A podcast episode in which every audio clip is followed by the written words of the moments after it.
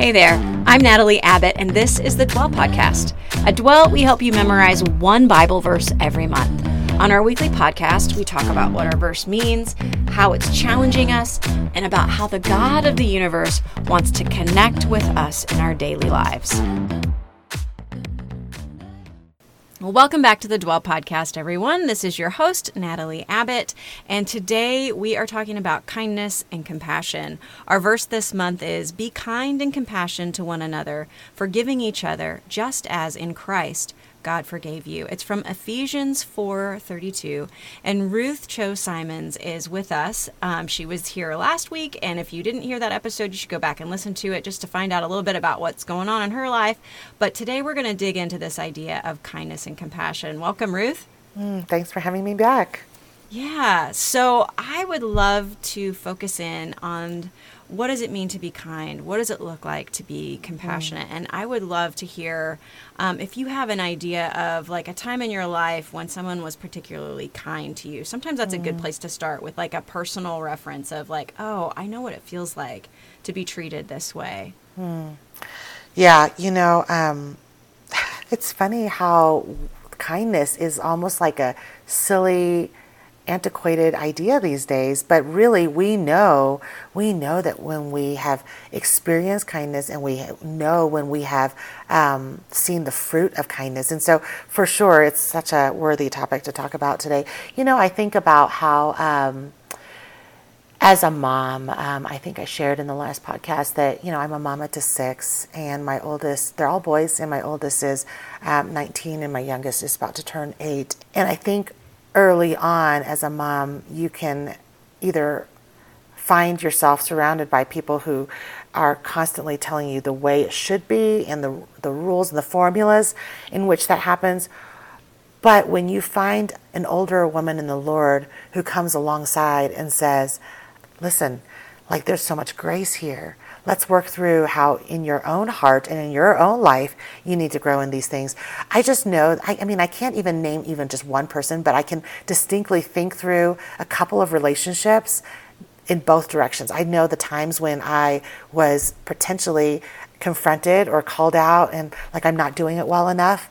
And then I remember times where I've had a few women in my life who came alongside and said, don't freak out. It's okay that um, you know, the library asked you to leave because your children were so loud. Um, those are hard things to share with somebody, you know, when you break down and say, mm-hmm. oh my goodness, I can't believe I just got asked to leave the library because my kids were so wild and rambunctious.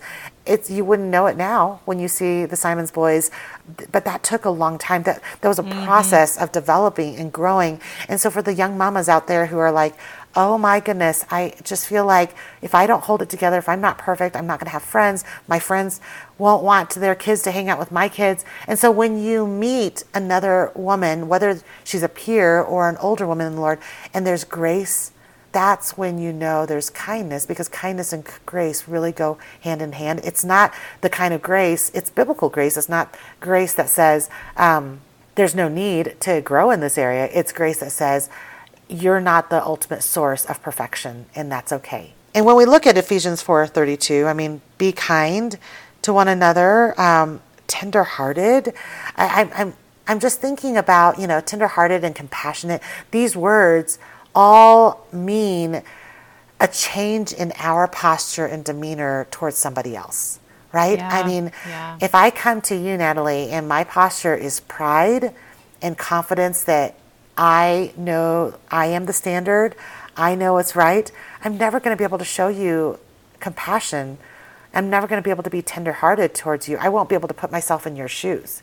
That's what kindness, compassion, and tenderness really are all about.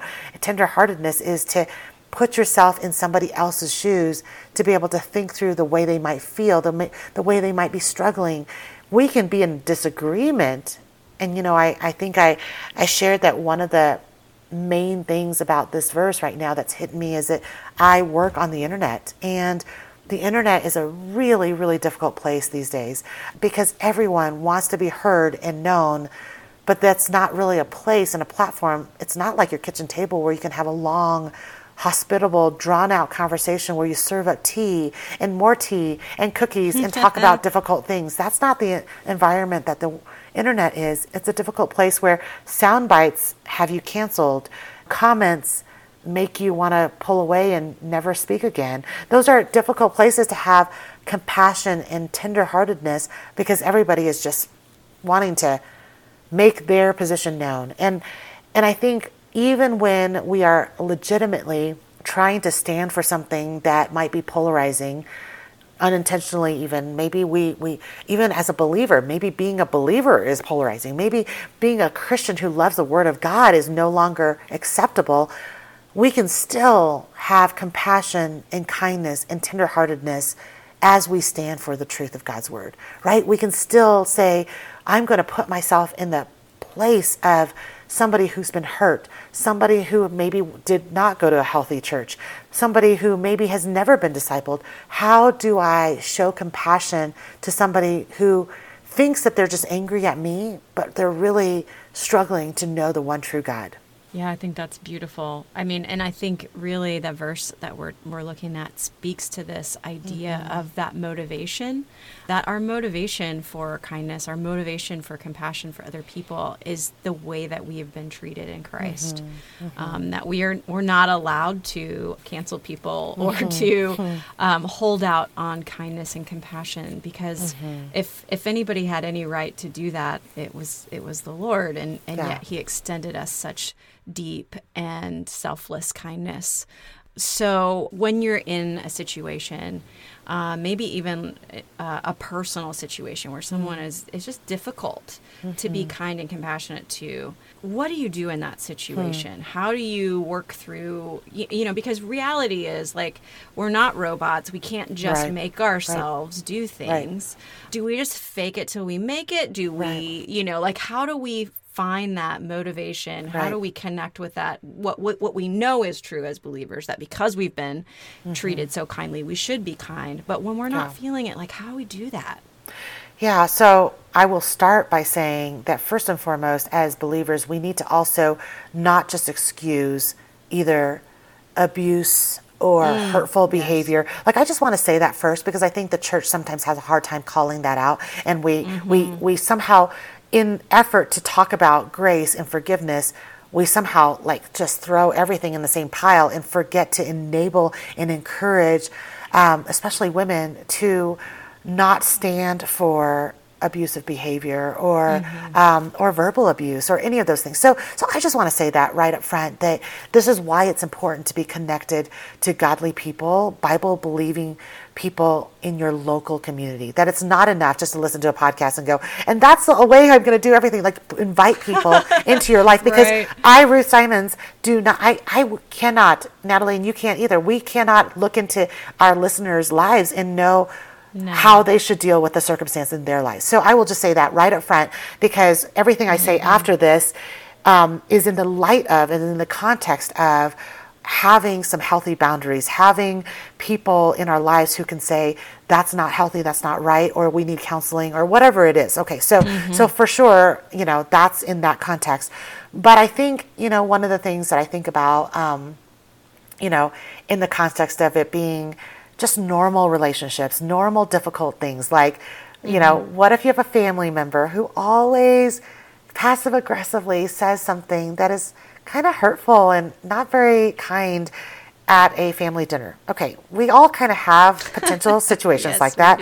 Or somebody who tells you how to do your mothering when you or didn't invite or ask for advice on something, you know, like I wouldn't do that, or I wouldn't, or you should really consider, you know, those, those are things that sometimes sting and hurt um, mm-hmm. and feel like, oh my goodness, this is a really difficult situation. I'm about to go into that social setting or the, the dinner party or Thanksgiving dinner with somebody who always rubs me the wrong way or seems to always say something that undermines my ability to be a good wife or the mom that God's called me to be or is always disapproving. So we all have those mm-hmm. kinds of mm-hmm. situations mm-hmm. within normal context.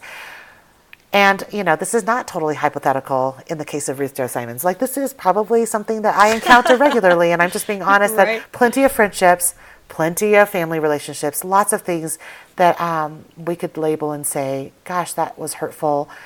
And rather than simply say, you know, just avoid that person, or um, I'm going to go sit on the other side of the room and never talk to them, um, within a healthy context, within the context of, hey, we are believers, or even if somebody in your life is not a believer, what you choose to do and how you engage that person has more to do with what you believe about God than what you believe that person deserves. I can feel that that family member doesn't deserve uh, me giving an answer for something, and sometimes they don't. Like I maybe they don't need to know why I defend my choices to homeschool, for example, or whatever. You know, um, it doesn't mean that I have to answer everything, but how I choose to engage that person is a testimony to what I believe about God.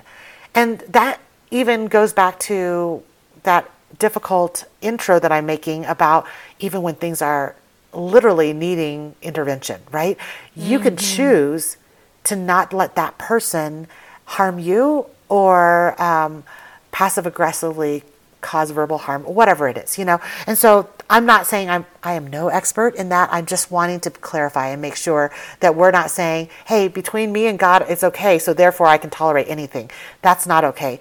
But within the context of real just messy relationships, messy family relationships, messy church relationships, we get to and this and anyone who knows me knows that I use this word a lot, but we get to rehearse the truth of our redemption story and what the mm. gospel says about who we are in Christ. We get to rehearse that in a daily way, in a minute by minute way, so that when we engage somebody who is um, maybe speaking out of their hurt or just chooses to be unkind or is passive aggressive or simply doesn't seek to understand our point of view, we don't have to bend and become somebody who's not Christ like on account of their behavior. We mm-hmm. can still maintain kindness, we can still maintain tenderheartedness, we can still have compassion simply because we've already done the work of rehearsing the truth of the gospel in our own lives so that we have a reservoir of that to offer when we approach somebody else.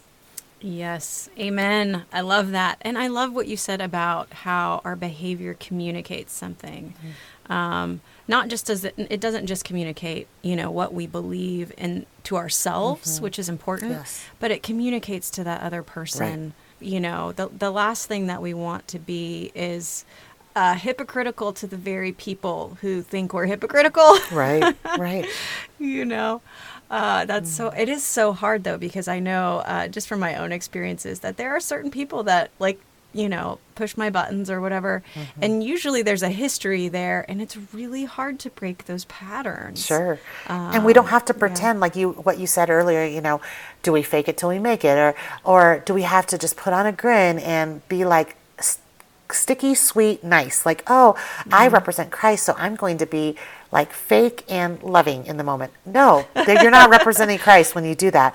I think right. what the reality is First of all, I think, I mean, this is what I do in my own life. I do the work behind the scenes.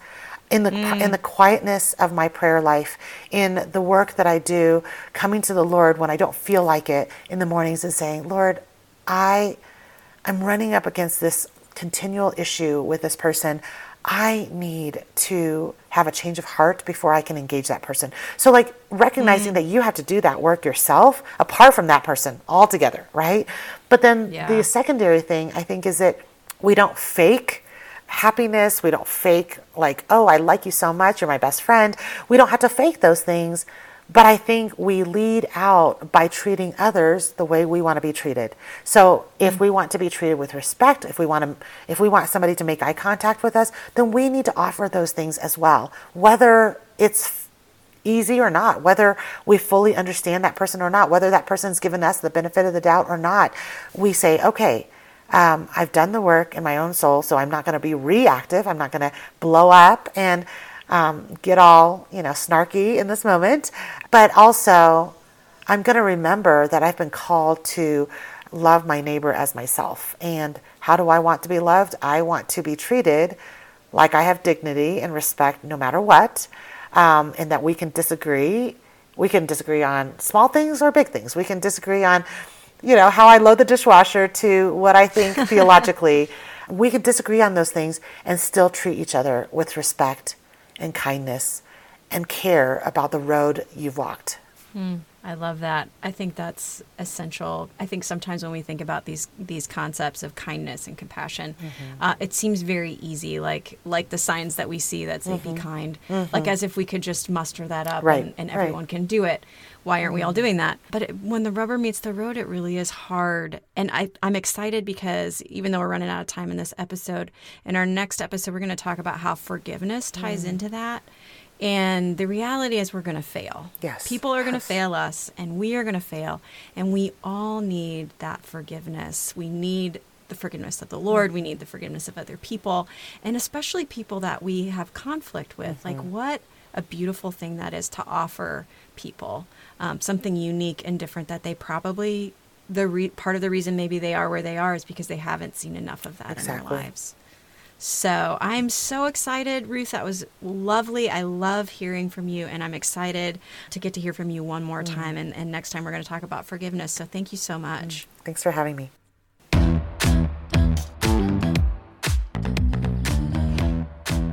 Hey, thanks for joining us on the Dwell Podcast. You can find out more about us at Dwell Differently on Instagram, Facebook, and at dwelldifferently.com online. We help people connect with God through scripture memory, daily posts, a weekly blog, and of course, this podcast.